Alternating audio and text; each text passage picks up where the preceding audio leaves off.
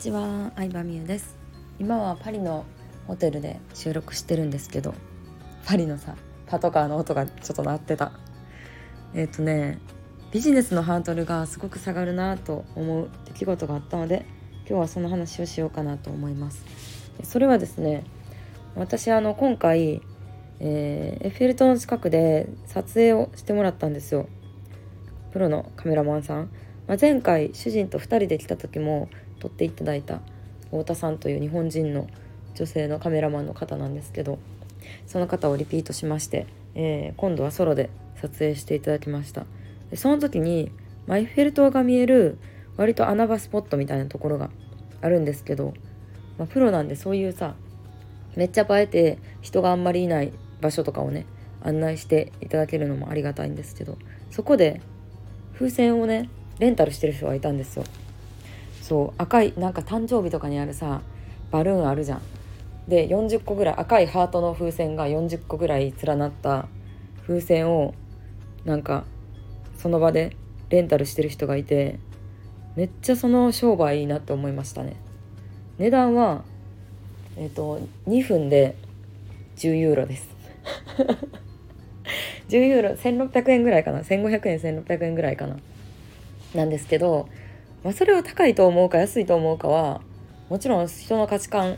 次第だと思うんですけど、私は安いと思ったんですね。だって考えてみれば風船40個あるらしいんですけど、それ貸し出してたやつが40個の風船を膨らまして持っていくって大変じゃん。で他のところも回りたいわけやしそうしたらその場でパッて貸してくれる人いるのめっちゃいいなと思って、で結構インスタグラマーっぽい人とかもいっぱいいて、みんな撮影してたんですけど、子供とかね。ですごいいいなと思いました。でもその近くに住んでる人だったら、車で来て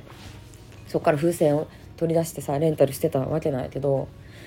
結構ビジネスのハードル海外に行くと下がるなっていうのはすごい思いますね。でその話を海外好きな友達にしたら、国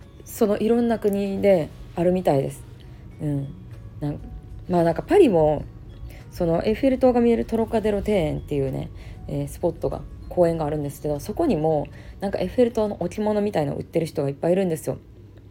ゴザみたいな敷いて、ブルーシートみたいな敷いて、帽子とかエッフェル塔をモチーフにしたお土産を売ってる人がいっぱいいるんですけど、でもそれ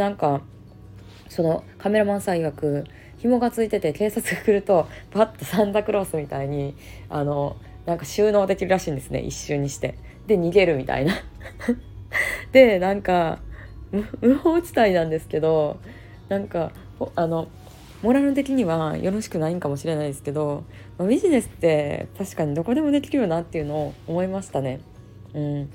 で別の海外旅行でバンコクに行った時も王様の住んでる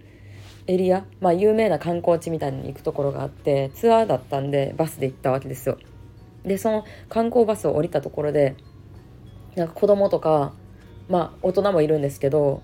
もう無許可に写真撮られるんですね、バスから降りると。でもうパシャパシャパシャって普通に撮られてるわけ、カメラで。なんなんあれみたいな感じで思うじゃないですか。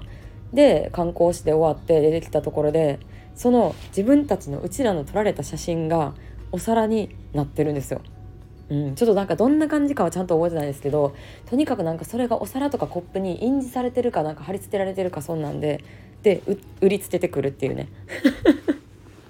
めちゃくちゃ面白くない？肖像権もなんもないなって感じなんですけど、でもやっぱり生きるために必死やからこそもうそういうビジネスを思い浮かぶわけやし、でも場所代も何もないくてもできるビジネスっていっぱいあるんやなっていうビジネスに対するハードルがすごく下がるなと思うので、海外行くのはね改めて面白いなって思いました。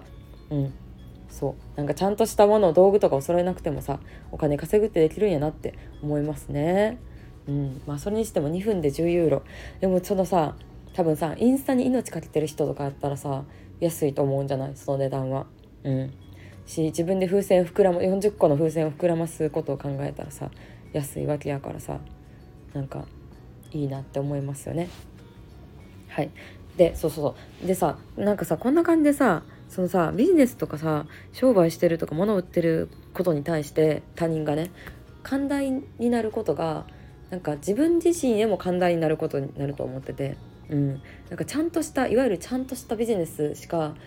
仕事と認めないっていうんやったらさ、やっぱり自分がやる時もハードルが高くなってしまうわけやん。だからなんか一番簡単なのはその周りに対しての見方をまあ甘くするって言ったらちょっとなんか言い方がね伝わりにくいかもしれないんですけど、なんか寛大になることって大事だなって思いましたね。そのファーストステップを踏み出すっていう意味でも。はい。ということで今日はパリの風船レンタルのお話でした。以上です。